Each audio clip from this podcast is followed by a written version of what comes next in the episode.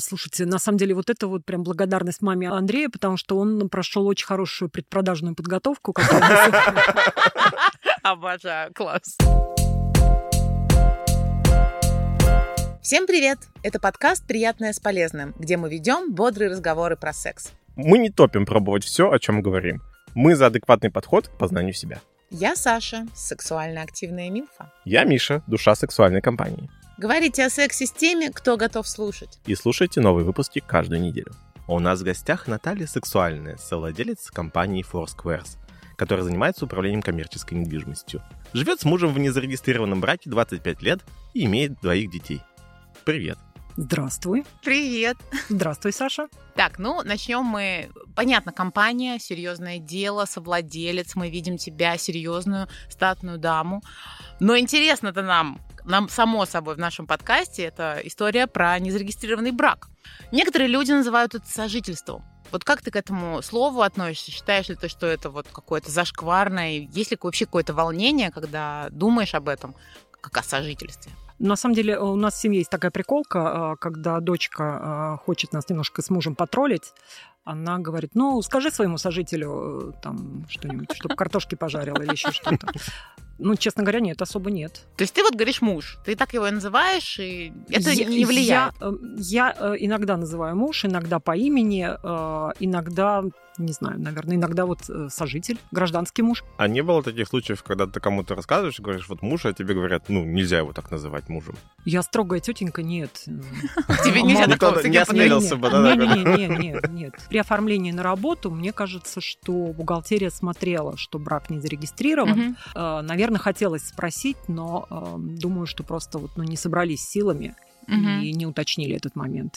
Поняла. Давай начнем понимать, почему. Почему вы решили не вступать в брак? Ты знаешь, на самом деле мы... так оказалось, что мы были уже взрослыми, самостоятельными людьми и начали вместе жить. Я снимала квартиру и через несколько месяцев уехала в Данию на стажировку. И в процессе стажировки поняла, что я жду ребенка. Приехав из Дании, у меня уже был такой животик, да, и я была девушка таких романтических правил, да, мне точно не хотелось выйти замуж, потому что я жду ребенка. И я прям как-то вот в голове это держала, да, с одной стороны. С другой стороны, я помню, что мы шли с Андреем, да, и он как-то между делом мне, как я потом поняла, делал предложение и говорил, может, мы распишемся? Ты можешь как бы не брать мою фамилию, там, если для тебя это важно. И я помню, что меня очень сильно обидело, что он мне фамилию не предложил. И вот мы так... Не договорились.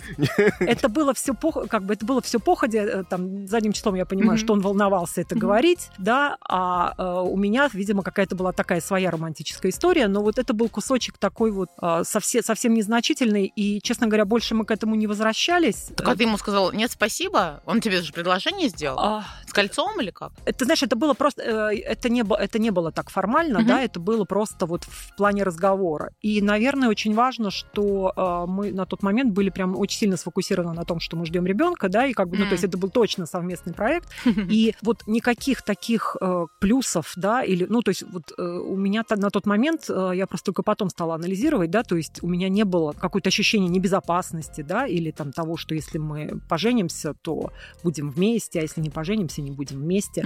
Вот, честно говоря, вообще этот вопрос возник только когда мы пришли в ЗАГС регистрировать ребенка, и, значит, а там такая очень какая-то формальная формулировка, да, там надо, то есть ребенка сначала записывают на твою фамилию, а потом ты устанавливаешь отцовство. Я, честно говоря, пришизела когда-то. Да, звучит это страшноватенько немножко. Да, я помню, что Андрей был в таком костюме с галстуком, так для него это был важный какой-то момент, а я просто пришла с коляской, вот, и когда вот это была фигня с установлением отцовства, я помню, что тогда спросили, а какая фамилия будет у ребенка?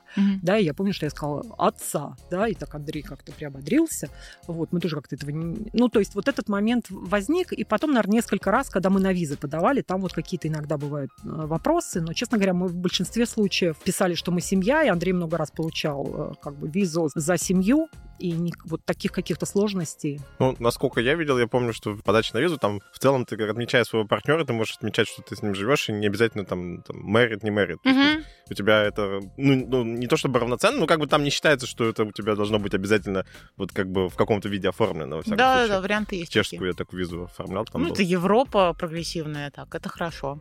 Слушай, а вот вы жили вместе, не было мысли придумать какое-то, надеть платье, стать женой настоящей по закону? А, ты знаешь, вот лет, наверное, может быть, 8 назад как раз тоже дети вдруг стали нас агитировать пожениться. Конечно, инициатором была дочка, потому что она дизайнер по натуре, и ей, конечно, хотелось меня там одеть в красивое платье. Mm-hmm. Честно говоря, вот, ну, что-то мы поржали немножко, да, и успокоились. У меня вот, правда, у меня не было никогда детской мечты, да, себя в красивом платье. У меня было скорее смущение, да, что мне надо будет целоваться с любимым человеком перед большим количеством людей, вот я так помню, да, но вот такого, как сказать, вот этой мечты девочки, про которую обычно все рассказывают, да, у меня ее прям не было. Да, у меня как-то, мне кажется, с детства были какие-то такие понимания о каких-то партнерских отношениях, да, и вот не было вот этой части именно связанной с как, какой-то, ну вот официальной, что ли, да, что до этого там вы так себе, а потом вы уже по-настоящему.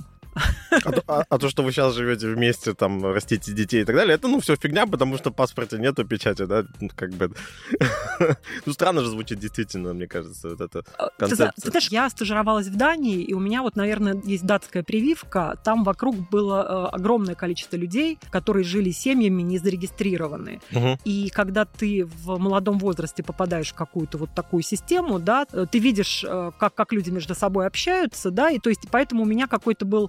Ну, такая была отговорка, да, то есть, образно говоря, если они в Дании, то есть, другие вещи мне там тоже очень нравились, да, там, образно говоря, то, что пока я стажировалась, со мной все топ-менеджеры компании общались достаточно долго, и я прям погрузилась в их экосистему, да, и, соответственно, мне, наверное, хотелось такую же экосистему создать и вернувшись домой, да, я и в компании попробовала, там, правда, меня сократили быстро, потому что на русской земле там как бы, ну, уже было понятно, что вы со своими датскими этими прибамбасами.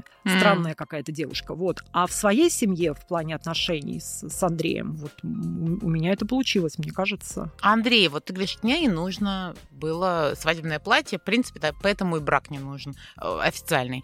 Андрей не пытался тебе как-то предложить? Или, может быть, он переживал, и вы это обсуждали? Или для него тоже, как бы, ты рядом с ним, и ему это достаточно?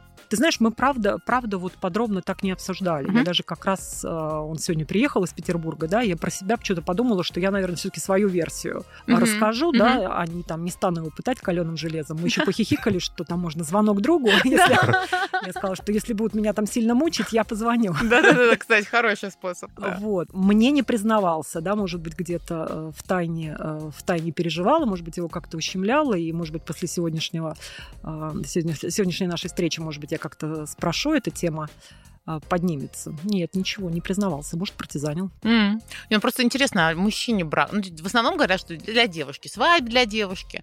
А девушке это как будто бы какая-то гарантия, что он останется, что если что-то случится, ему, во всяком случае, будет сложнее уйти. Я себе так, например, это как-то объясняла в свое время.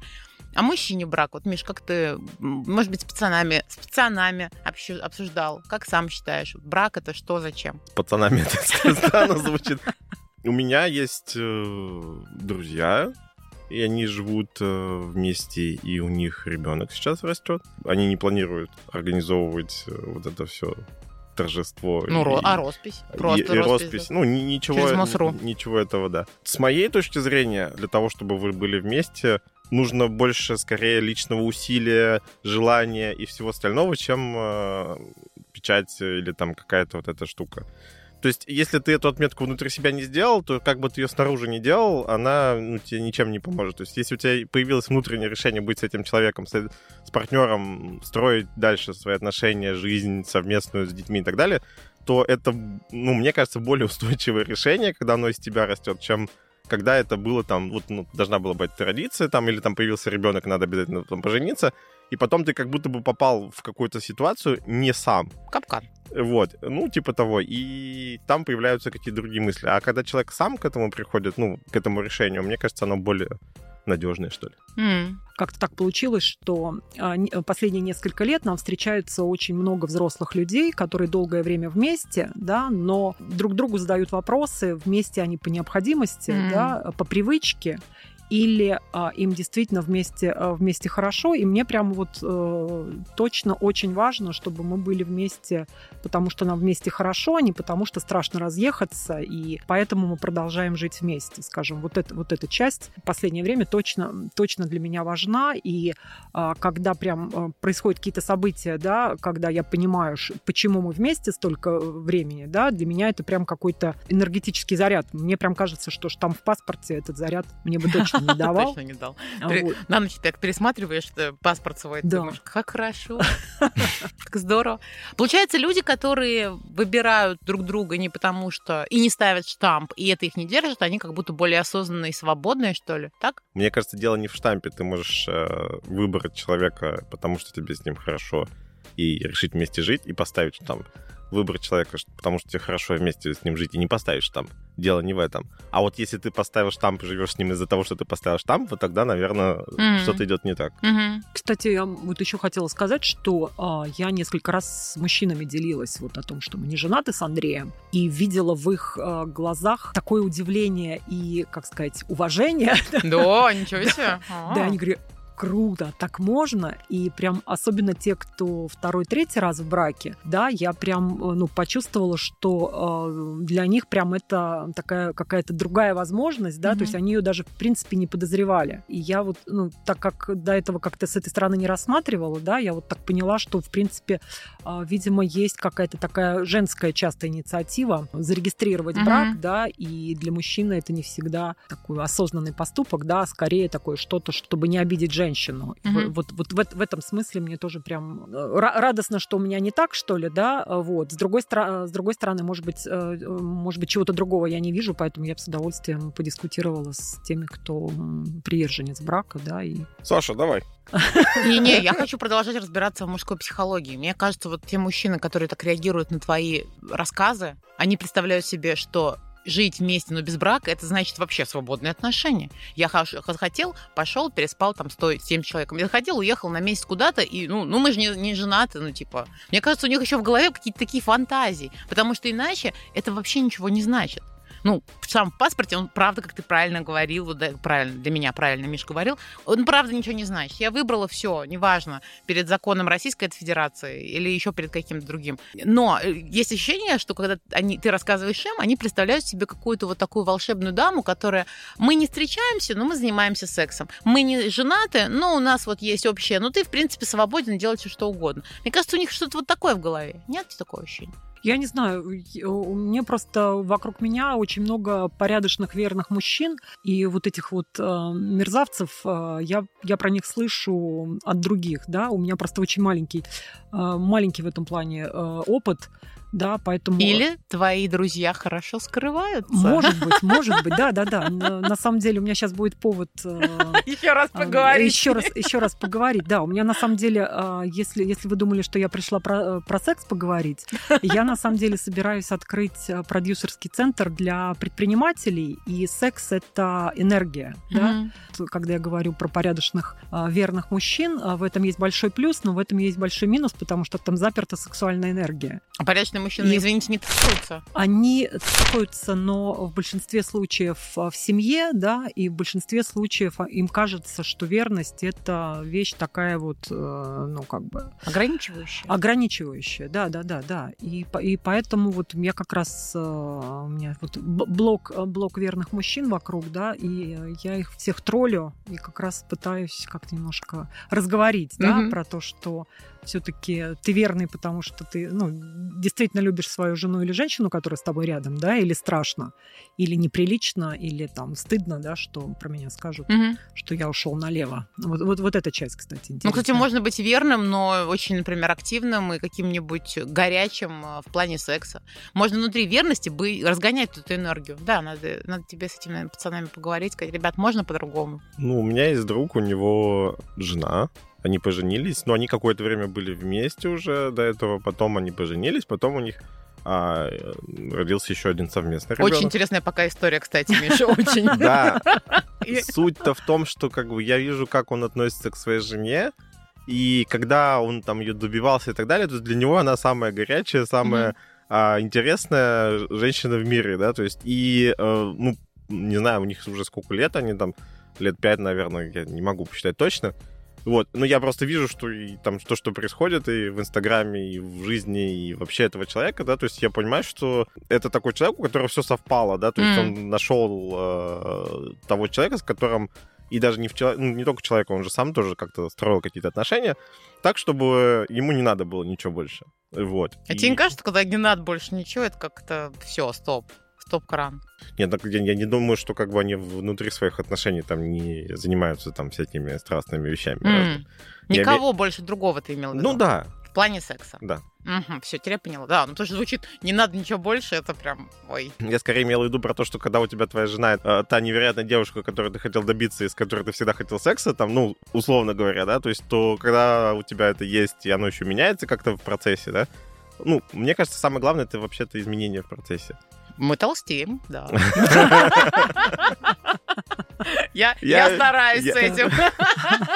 Я имею в виду про какое-то внутреннее движение человека к каким-то своим целям, мечтам, там, и в том числе у каждого, да, то есть партнера должны быть свои какие-то. Вот Наталья сказала, что Андрей уехал куда-то в Питер, приехал куда-то. Я так понимаю, что у тебя в отношениях нет вот этой истории, что ты должен быть здесь рядом, там, я должна быть там тоже здесь, я должна тут готовить, ты там должен что-то еще делать. Вот это вот.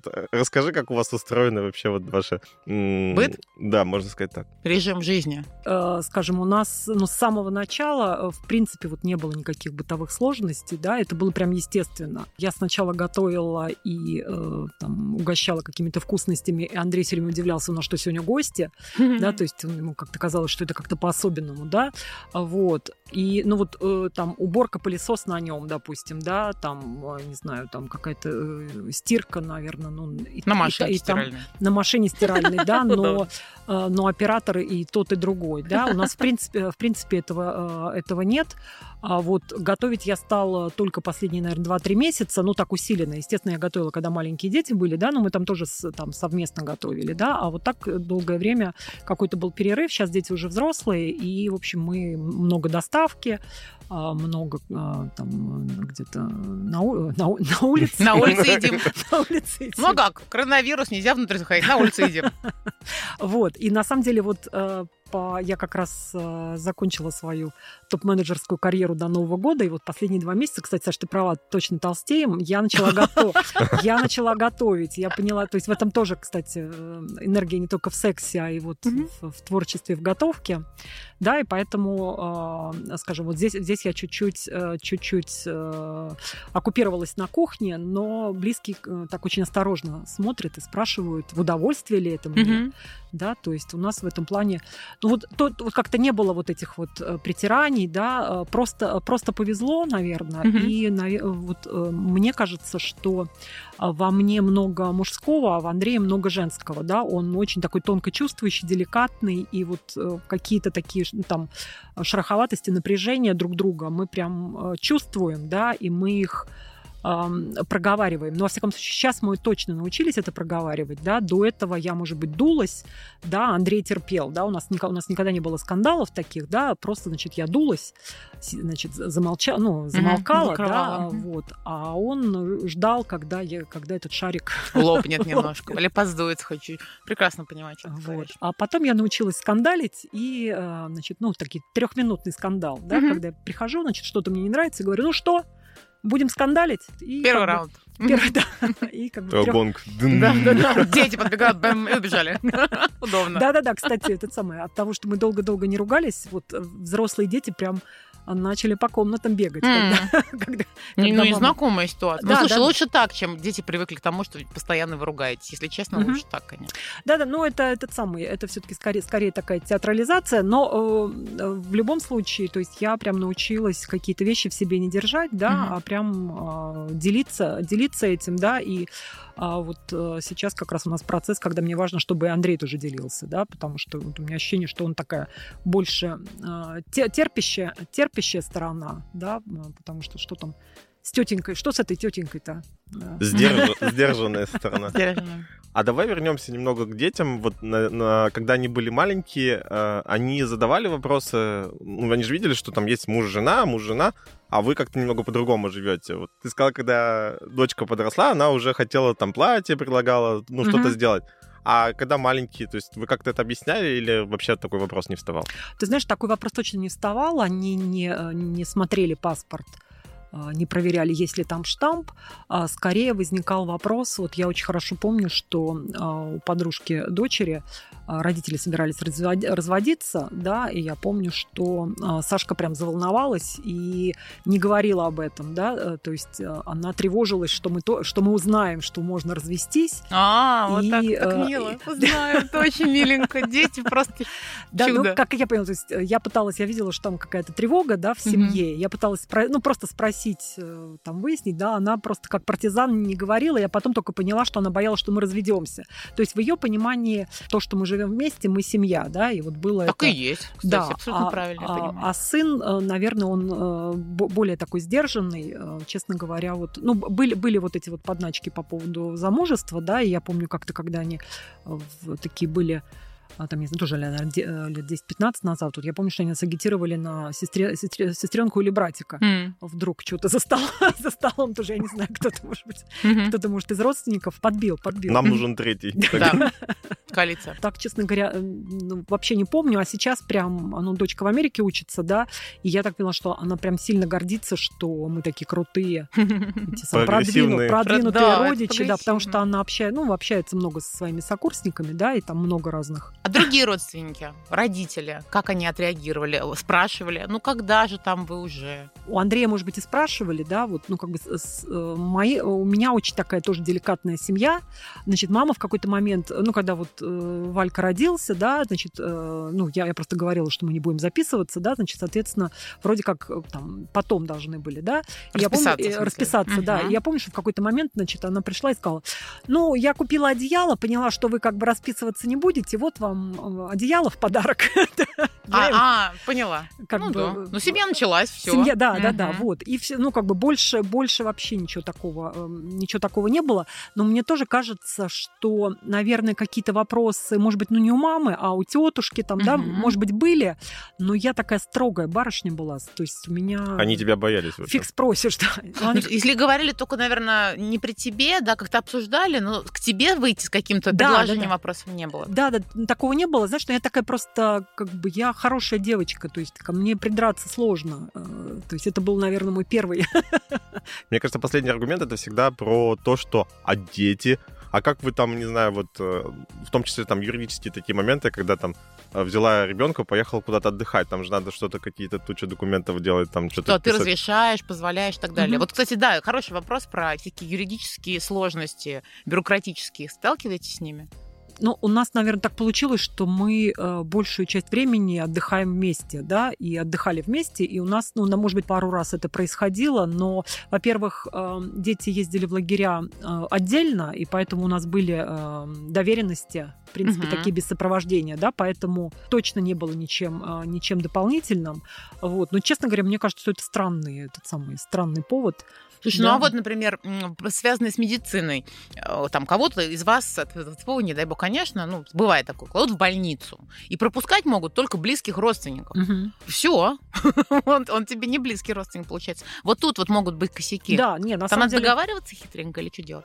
Ты знаешь, я думаю, что, наверное, придется договариваться, да, пойду скандалить, конечно. Я сейчас когда-то сказала, как бы напряглась, да, потому что, слава богу, таких историй не было, вот, но однозначно, да, у меня бы не возникло, не возникло бы мысли пойти расписаться, чтобы я пошла скандалить главному врачу или там, я не знаю, к мэру, губернатору, кто там еще выше, да. До Бога дойдем, нет? Он тебе скажет, сначала повенчайся, потом ко мне приходи. Я думала, зачем я учусь скандалить, оказывается, вот для таких экстренных ситуаций. Мне кажется, действительно, это не очень там аргумент. Всегда с людьми можно договориться. Поскандалить или договориться. Я люблю договориться. А я скандалить, получается. Наталья, Давай перечислим плюсы таких отношений. В чем ты их видишь? Ну, мне кажется, что это, в моем понимании, такое более естественное состояние, что ты находишься с человеком вместе, а не потому, что у тебя какие-то юридические, да, там, завязки, да, а просто тебе с человеком хорошо, и можно легче принять решение, если вдруг вам перестало нравиться жить вместе, да, вот мне как бы вот это... Мне не нравится штамп в паспорте как такое, ну, как гири, которые не дают возможности разъехаться, да, или вот, ну, честно сказать, что мы уже не хотим друг с другом вместе. А если разъехаться, как вы будете там, например, какое-то имущество делить? Ты знаешь, на самом деле, это в любом случае, мне кажется, вопрос, который очень важно обсуждать, вне зависимости от того, как все происходит.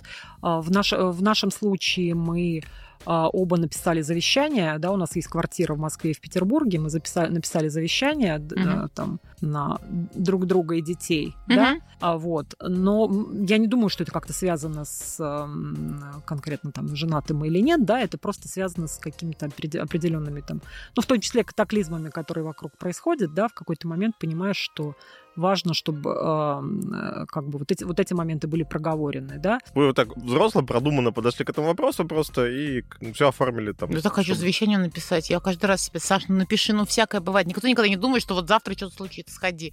Очень круто, что оно у тебя есть, прям здорово. Тоже хочу сделать. Все, даю себе обещание, что до конца этого года я напишу завещание. Все, обещаю.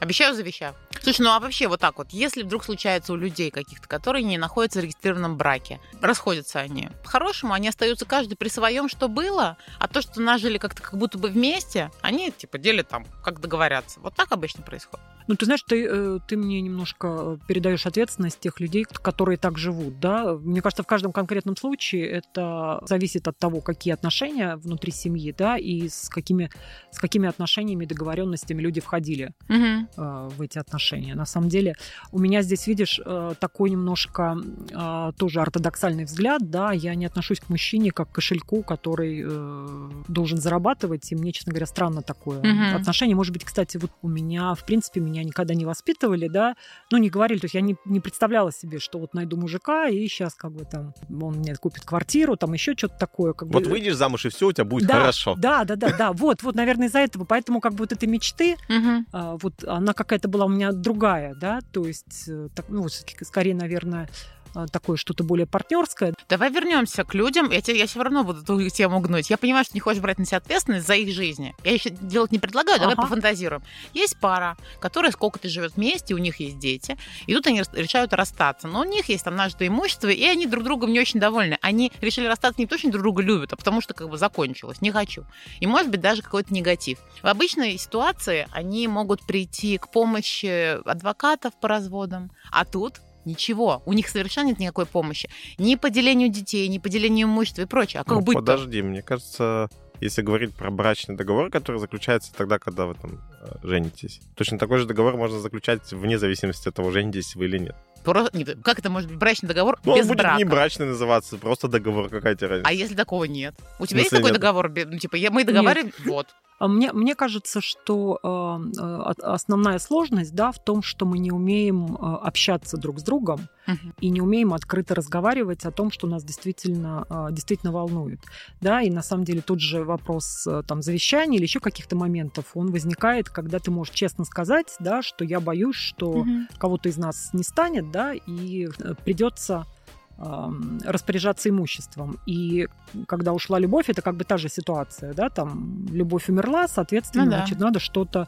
Вот. И мне кажется, что это скорее способность разговаривать об очень сложных вещах, да, в том числе об ожиданиях, вот как раз о том, что я надеялась, что я выйду замуж, а там у тебя будет квартира, машина, еще что-то такое, а когда я разведусь, я ожидала, что эта квартира и машина отойдет мне, да, потому что я тебе отдала лучшие годы своей жизни. Конечно. Вот. Но я просто имею в виду, что вот эти моменты, их, в принципе, важно проговорить, и мне кажется, что здесь при расставании просто достаточно много всегда обиды, это много эмоций, поэтому у нас просто, может быть, нет этого еще так в практике, да, но вообще должен быть модератор, который разговаривает вернее, помогает парам просто проговорить вот эти свои обиды и ожидания. А, то здесь по факту вместо адвоката по факту будет психолог семейный. Ну, сидеть. В каком-то консультант. Модератор, да, который, в принципе, вот эти моменты показывает, потому что вот, ну, мне кажется, что очень много обиды, там, особенно если кто-то инициатор, да, ухода,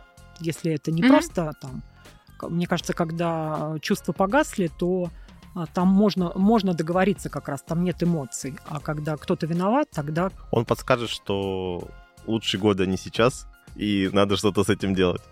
А вообще прикольно, мне кажется, для начала от любых отношений писать завещание ваших отношений.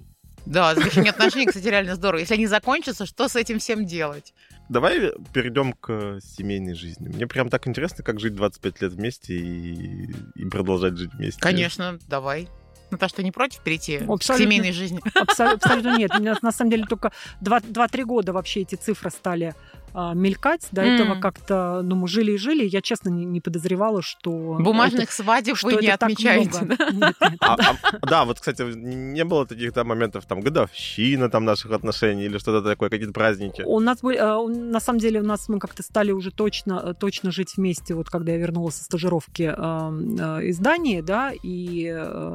Это было, там, не знаю, 18 марта, по-моему, да? Ну, вот мы иногда про это вспоминаем, но вот такой нет какой-то конкретной даты, да, которую мы отмечаем. Нет ее. А в чем секрет? Как сохранить вот эти долгие, развивающиеся, стабильные отношения вместе, и причем оставаться вместе? Есть, наверное, такие серьезные вещи, да, как доверие к себе и к человеку, с которым ты живешь вместе, и, наверное, не относиться ко всему серьезно. Да, вот мне кажется, что у нас такое схожее чувство юмора. Оно не то чтобы схожее, но мы точно реагируем, да, и можем друг другу сказать, например, даже там, что не смешно, да, или... Мне кажется, что все-таки ценностные какие-то моменты, да, когда глубинные ценности совпадают у людей, то, в принципе, возникает доверие, и можно договариваться. Они у вас сразу совпадали? Или вы как-то друг друга проникали и изучали?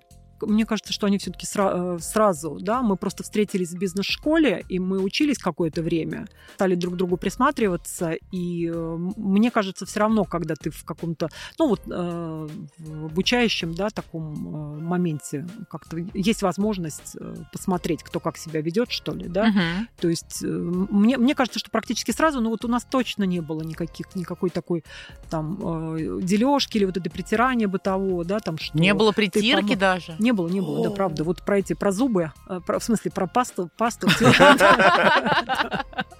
Ну вот мне кажется, что Андрей просто суперделикатный. Один момент, да, а у меня такая семья достаточно открытая и принимающая, и, в общем, как-то, ну, у меня опыт был общения с очень разными людьми, и, наверное, я тоже, может быть, не сильно там давлела как-то, да, в начале. Несколько лет последних стали как раз смотреть в сторону, я говорила, общаться с людьми, которые долгое время вместе и задают себе эти вопросы, да, и как раз вот даже были на встрече с Сергеем Солониным, основателем Киви, который рассказывал, да, что у него была такая история, жена собралась разводиться, и он прям на год ушел из бизнеса и там путешествовал с семьей, и, в принципе, вот я прям помню, что мы там такая закрытая была встреча, мы на первом ряду сидели, было ощущение, что он прям нам с Андреем говорит, да, как раз он говорил о том, что если ты человека любишь, то, по идее, ты можешь согласиться на то, чтобы он был с кем-то другим, да, если это его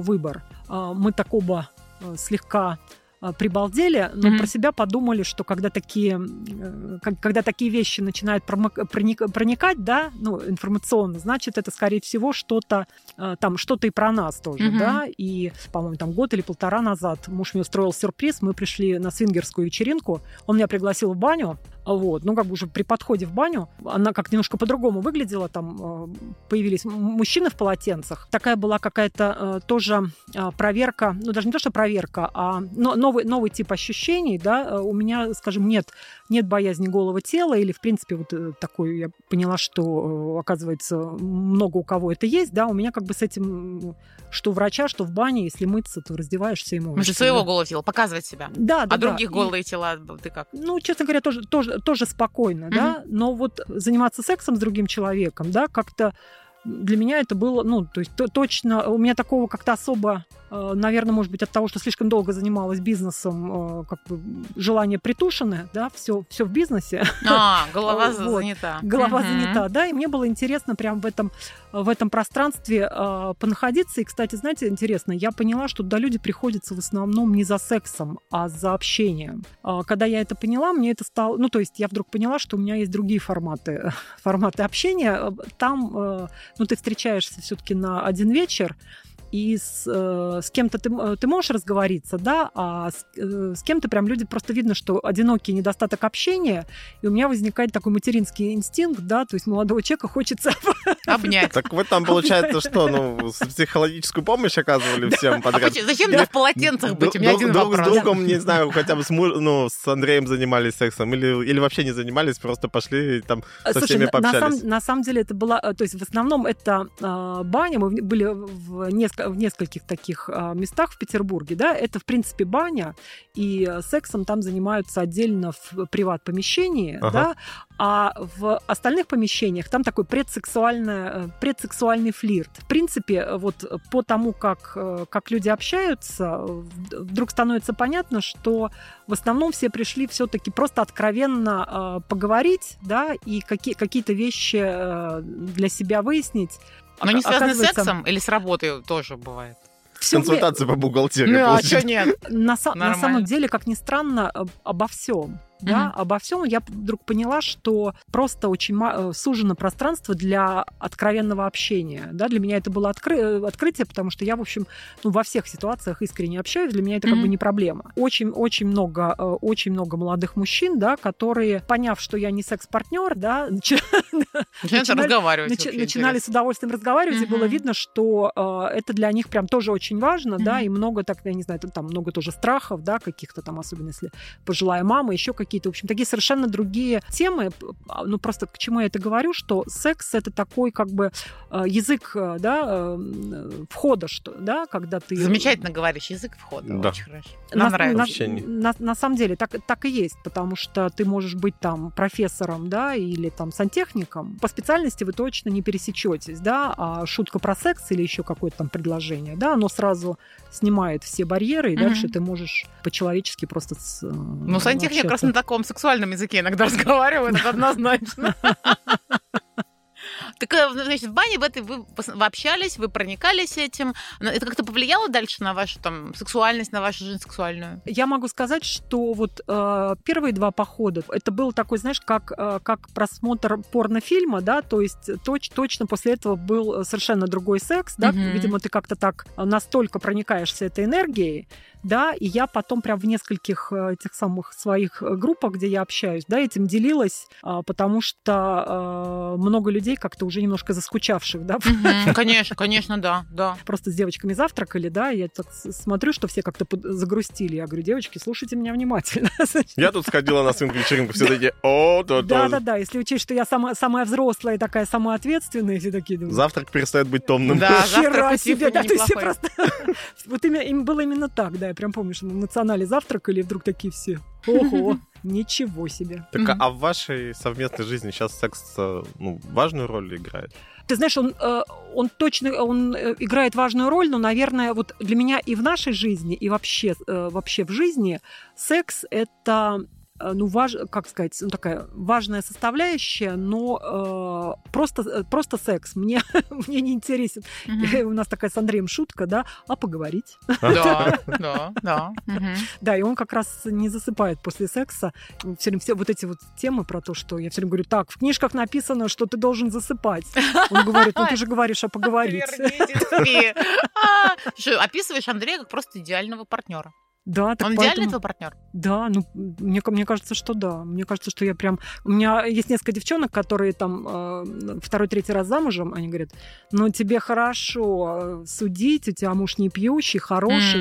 И я так сначала, мне становится стыдно, а потом начинаю злиться, про себя ругаюсь и думаю, так я же его выбирала, да, я не про... То есть, а стыдно за что? За то, что у тебя есть, у них нет? Что вот у меня, что действительно, что у меня хороший, да, потом у меня прям какая-то злость возникает, да, что я я не брала, что попало. Я ждала долго. Это твои первые отношения серьезные? Да. У меня были, то есть вот именно такие, когда мы жили вместе, да, у меня были до этого отношения, но они были прям, вот я тоже, наверное, стремилась к какому-то идеалу, но чего-то не встречалась. А вот с Андреем так получилось, и поэтому я прям, очень этим дорожу, и вот сейчас поняла, что могу хвастаться. Я могу вот про Андрея сказать так, вот только так, привет, Андрей, потому что молодец, однозначно.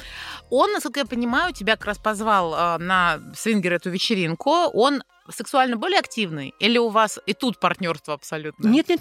Я совершенно барышня, которая ничего сама не предлагает. Я такая, К тебе надо подъезжать. Ко мне нужно подъезжать, да. Я не знаю почему, да, но вот именно в этом плане я такая, Короче, я могу без секса, вот как это. Mm-hmm. То есть у меня нет такого, я имею в виду, у меня нет всё такого... Всё в бизнес. Да. Я тебя прекрасно понимаю, вот. Прям абсолютно. И поэтому это точно опять же, не знаю, какие-то секс-игрушки, да, вот в последнее время мы с тобой разговаривали, mm-hmm. там у нас возник вопрос с размером члена, там возникла тревога, да, поэтому там были куплены несколько членов разных размеров, чтобы барышня... получала удовольствие. А барышня тоже капризничает и говорит, что большие. Слишком большие, да. Кстати, да, я помню, что как это тоже был момент, я говорю, у меня как-то ощущение, что должно быть как-то отдолбить вот это вот. Иногда хочешь, не всегда натирать, но отдолбить. И что? И была ли я этому рада? В какие-то моменты да, но в большинстве случаев ты реально как дурочка потом в раскоряку ходишь, думаешь, не-не-не, все замечательно, все очень хорошо, все именно так, как должно быть. Вот эти вот увеличители, они скорее как, прикольные, прикольный праздничный момент, но не на каждый день. Саша, спасибо. Прям это Андрей скажет, это было на заказ. Вы договорились. С вас 5000. Следующий. Так, понятно. Значит, Андрей, у тебя активашка и идеолог всего этого. И что-то еще было, кроме свингер? Кстати, хочешь сказать, я еще не была на свингер-вечеринках. Вот Миша был, Наташа была. Я казалось, что тоже пора, и какое-то мнение заиметь. Вот это я в Зуме попробовала. Я в Зуме попробовала. Мне не понравилось. Я хочу, чтобы мне понравилось. Я хочу, чтобы тоже прийти и окунуться в секс-среду. Но что-то только мне никто сексом не занимал. Я хочу просто пока посмотреть. Будешь сходить и оказывать психологическую помощь, да, там это. С полотенцем своим. Люди в Питере, мы же, когда меня пригласила, мы сходили еще раз, чтобы... Я думала, что я возьму интервью у кого-нибудь, но были в основном молодые люди, которых мне пришлось просто пожалеть, потому что как-то тревожно. Видимо, все предчувствовали какую-то эту ситуацию. На самом деле, кстати, могу сказать немножко в другую сторону. Те же эмоции. Я говорила о том, что мы к моему дню рождения репетировали спектакль, да, и, значит, спектакль, современная пьеса, Андрей играл художника, парижанина, и три женщины. Я дворянка, которая его содержит, барменша, с которой он занимается любовью и получает удовольствие, и студентка, значит, перед которой он... Красавица. Ага. За весь этот период наших отношений было первый раз, когда у него на руках сидела блондинка, 20 с небольшим лет, да, и нужно было во время репетиции изображать страсть, а у нас был молодой режиссер, парень, постоянно говорил: Андрей, ты альфа-самец, что ты? Он, наверное, немножко порно-режиссер. Что ты? Не-не, он просто, представь себе, к нему пришли два ботана, да, и хорошо, у меня подружка такая была, барменша, такая энерджайзер, да, там хотя бы как немножко разряжал, значит, и мы два таких интеллигента. И он нас пытался эту энергию в нас получить. И я просто могу сказать, что это тоже один из механизмов раскрепощения себя, потому что мы сыграли этот спектакль, да, и прям я спустилась с Аллой Пугачевой, Андрей получил огромное количество отзывов, да. Я сначала обижалась, что говорили: Андрей прям замечательный актер, а потом я поняла, что от женщины хотя бы ожидают, что она может быть актрисой, да, а от мужчины вообще не ожидают, то есть он серьезный, взрослый дядька, финансист такой, прям совсем. Это тоже, кстати, про секс, и мы тогда поняли с удивлением, да, что мы 25 лет вместе, а мы стесняемся вообще друг другу проявлять, то есть не понимаем, как это, да, там же я тоже должна была играть, если я его содержу, значит, я его люблю, да, и там, тоже какая-то страсть, еще что-то такое, и, в общем, столько стеснения было, и я тоже благодарна Ярославу, который молодой пацан, и как-то из нас это вынул. Вот что интересно, что прям достойно уважения и, наверное, восхищения, это то, что вы, по сути, во все эти эксперименты идете вместе, да? То есть... Я тоже хотела сказать, что это один из секретов. Делать вместе. Вот хобби, которое полезное хобби, оно прям вот тейкаутов можно много взять. Вместе делать. Это в том числе секрет семейной жизни долгой. Правда? Да, точно. Мы там репетировали спектакль совершенно другой, да, и как-то все так вязко. Вот, и я так иду один день. И вдруг понимаем, что день рождения можно собрать, не волнуясь, там гости поедят, не поедят, кто придет, кто не придет, а можно быть звездой, да, получить кайф от репетиции. Это очень-очень сложно, но прям здорово, да. Но вот не обращать на это внимания. Я, ну, то есть с Андреем поделилась, он говорит, ты пойдешь? Ну, да, конечно. Ну, а вот это тот случай, когда ты сама была инициатором какой-то новой активности? Я была инициатором того, чтобы мой день рождения отметить. Да, это да. Но слушай, это офигенный формат. Я тоже так хочу, это очень круто. Давайте что-нибудь замутим. Давайте. Все, я с удовольствием. Забились. Слушай, а ты еще рассказывала по поводу того, что вы ходили еще на нудистский пляж. Да. Как это было вообще? Слушайте, на самом деле мы из Петербурга, да, вот мы 12 или 13 лет живем в Москве, и поэтому долгое время в Москве искали какие-то места, похожие на залив. И поэтому мы с большим опозданием попали в Серебряный Бор. И гуляли, и вдруг там оказалось достаточно большое пространство с неодетыми людьми, которые играют в волейбол. И серьезно? И вот такие, мы не одеты, а мы что одеты, да, пойдем разденемся. Там письки трясутся пацанские, смешно. Блин, я ни разу не видела. Так, москвичи, вы меня просто поражаете. Да, слушай... Ты сколько здесь живешь, да? Я не москвичка, нормально, я из Пензы, нормально. Слушай, ну просто ничего себе, я думала, ты в Питере ходила на нудистский пляж? Нет, я в Питере ходила, вот. Соответственно... А тут ты просто мимо проходила. Здесь мы просто гуляли, да, и в какой-то... и друг друга троллили, да, что там, вот там на следующий год. Прошлым летом ехали в Сестрорецке, как раз на заливе, на великах, и там тоже есть нудистский пляж, такое маленькое пространство. Андрей говорит, ну вот, надо пробовать. Момент настал. А мне я же вас предупредила, что я могу раздеться, если мне скажут, я могу раздеться, мне вообще не проблема. Главное, чтобы холодно не было. Наталья, оденьтесь обратно, пожалуйста. Я же вас предупредила. Вот, короче, получилось, что, во-первых, было, наверное, одно самое жаркое лето, которое я когда-либо в Петербурге была, да, было прям под 30 градусов, то есть это какая-то фантастика. И мы загорали дня 4, но это, скажем, там только, наверное, не знаю, первые полчаса, может быть, было какое-то смущение, да, потом в принципе, пропадает вообще вот это ощущение, что ты, потому что все вокруг не одетые, да, и интересно, там был такой прям очень сильно накачанный спортивный мужчина, и мы как раз с Андреем подошли, и он что-то такое из римской истории что-то стал говорить, и у меня прям смех раздался. Я говорю, слушайте, ну это вообще просто... Реально прикольно попали. То есть стоишь, в чем мать родила, и разговариваешь на такие суперинтересные темы, да, а он такой уже завсегдатай, то есть он вообще не смутился, он просто дальше пошел в свою философию. Значит, сложно вообще с человеком разговаривать, когда он голый? Или сложно первые полчаса? Слушай, вообще нет, ну, это зависит, наверное. Мне нет вообще, да, и я просто даже после, вот, несколько дней мы позагорали, и у меня, знаете, я с тревогой себя словила, а что вообще в купальниках загорают, да, то есть я себе представила, то есть я теперь вернусь куда-то и буду в купальнике загорать. Возникает вот эта вот тема, почему вообще, да, почему хочется иногда побыть голым, да, и вот я сейчас с художниками тоже общалась, они говорят, что у них к этому нет, ну, вообще никаких с этим комплексов, да, потому что с детства они рисуют голую натуру, и это воспринимается как часть... Конечно, не спят в большинстве случаев. Как часть природы. Спят. Ну, это же тоже нормально. Это да. Часть природы.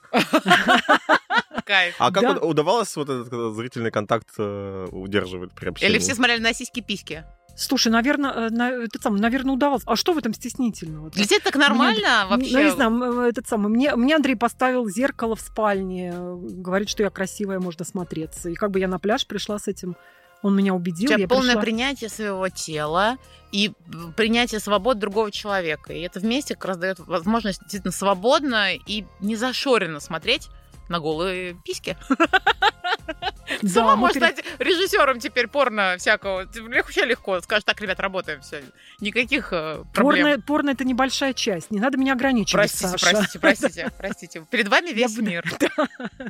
Это крутейший эксперимент. Я не рад. Миш, ты был на нудистском пляже? Нет. Хотел бы?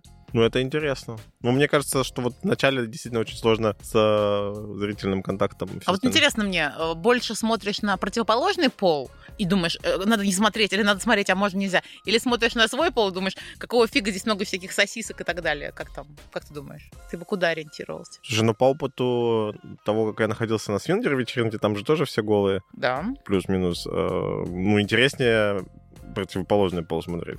Но на пляже, по идее, ты не должен как бы показывать, что ты возбужден. Ну, не то, что не должен, а, я не знаю, там принято, не принято. Кстати, да, эрекция там была у кого-нибудь? Принято, конечно, да. Понятно. Это нормально? Да, а стоять и мастурбировать нормально? Да. То есть, это, в принципе, свободный такой Вудсток, здравствуйте, давайте начнем.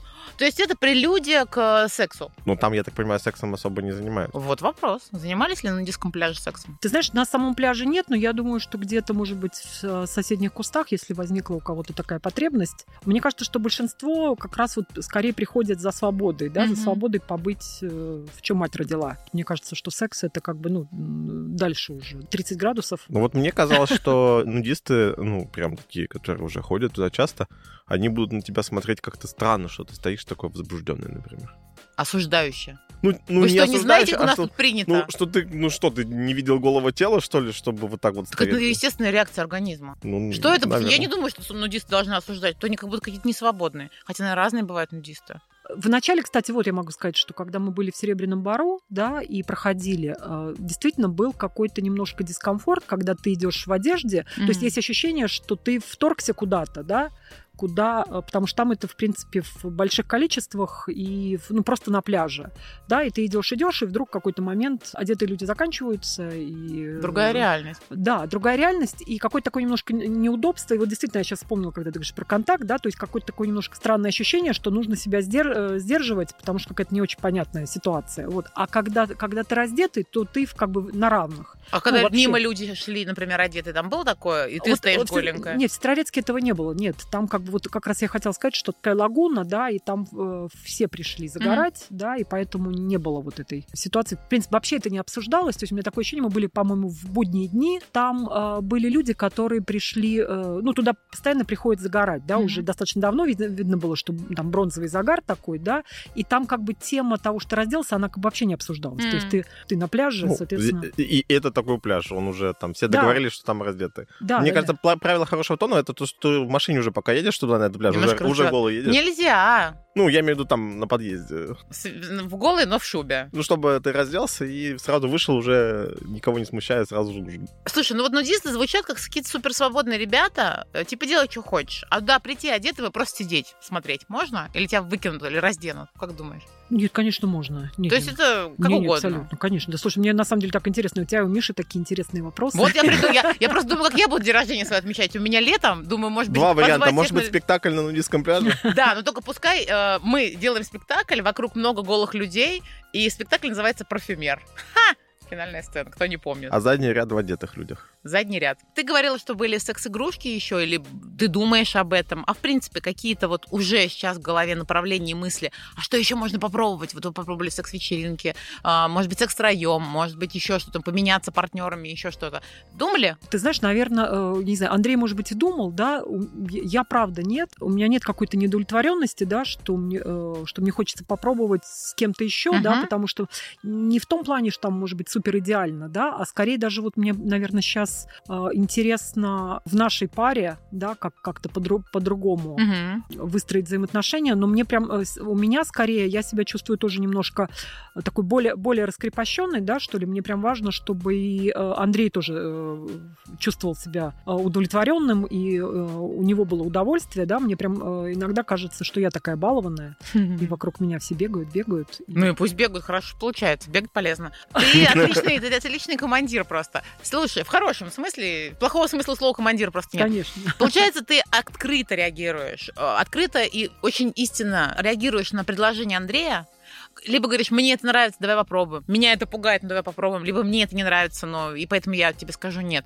В этом, наверное, и в том числе секрет ваших отношений, потому что он идет с чем-то открытым к тебе, да, и предлагает, иногда, может, переживая. А ты уже на это реагируешь. Неважно, инициатор он или ты. У вас вот в этом плане такой, да, баланс есть. Кто-то реагирует правильно, кто-то предлагает правильно. На этом мы живем. Ну, наверное, да. Но мне кажется, что у нас такое доверие достаточно, да, я понимаю, что если он предлагает, скорее всего, в это стоит посмотреть. Слушай, да, кстати говоря, ну да. Ну, не каждый, знаешь, там, едешь ты куда-то, тебя позвали, а тут сюрприз, что это свинг-вечеринка, и ты такой, окей, ладно, хорошо. То есть это нужно быть уже сильно открытым и готовым. Ну да, наверное, это слишком стрессовая штука, ну и нафиг. Пойдем в ресторан хороший, да? Но я, на самом деле, я могу сказать, если из таких каких-то противоречивых штук, да, то есть я задавала вопрос, ты меня привел, чтобы увидеть, как со мной занимаются любовью, да, или, ну, я имею в виду, да. У него был ответ, что скорее ему со мной комфортно, ну, вот, хочется побыть в такой обстановке, да? Да. Вот, ну, не, там, здесь тоже за что купила, за то продаю, да, но какая-то провокация с моей стороны была, потому что мне важно было, ну, в принципе, понять, в чем природа этого интереса. Кажется, что это, в принципе, скорее такой поиск свободы и внутри себя тоже, да, и у меня, и у Андрея. И это точно не зависит от того, со сколькими людьми ты сексом занимаешься. Это как бы такой... Можно заниматься со многими, а свободы внутри все равно не будет. Угу.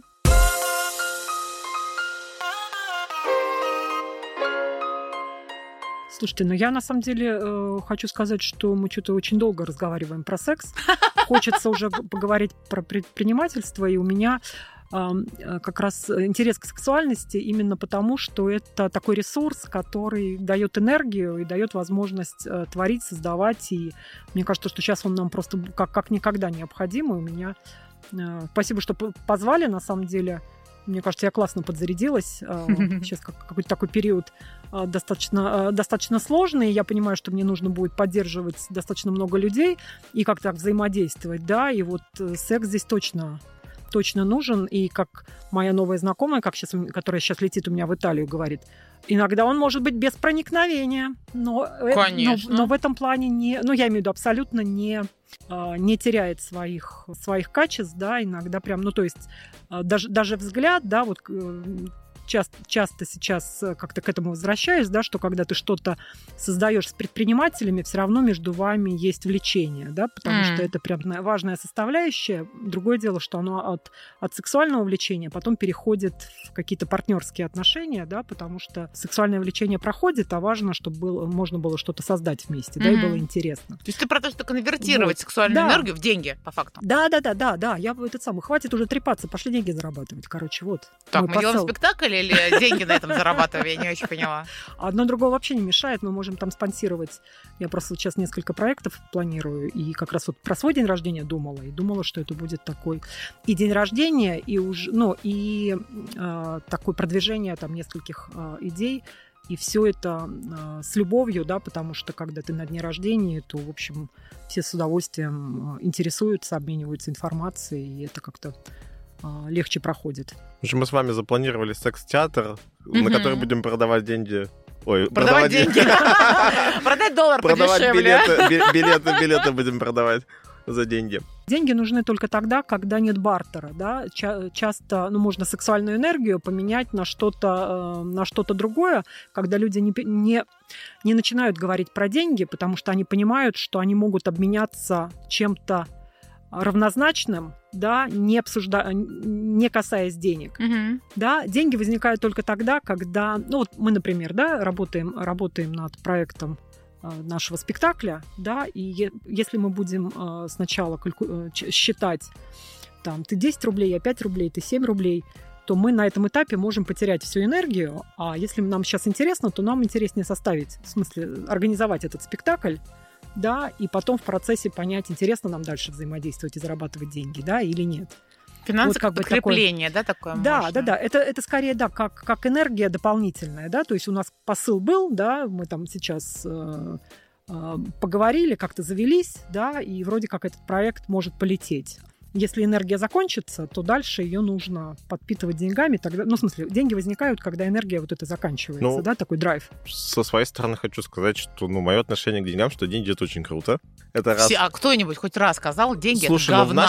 В нашей культуре, на самом деле, очень часто нужно замалчивать, что у тебя есть деньги или нет денег. Да, это правда. Некоторые считают, что лучше человек хороший, но без денег.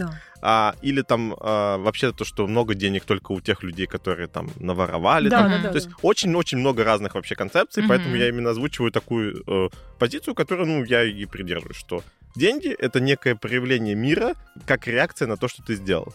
Ты создаешь этот концерт, если ты его можешь еще и хорошо монетизировать, это еще лучше, потому что на самом деле это показывает, что то, что ты создаешь, полезно, там приятно и интересно миру вокруг, и он отвечает тебе деньгами. Это ты, Миш, к чему? К тому, что нам пора подкаст монетизировать. Конечно. Наташа мне то же самое говорила, все у тебя здорово с твоим подкастом, одно только, где деньги?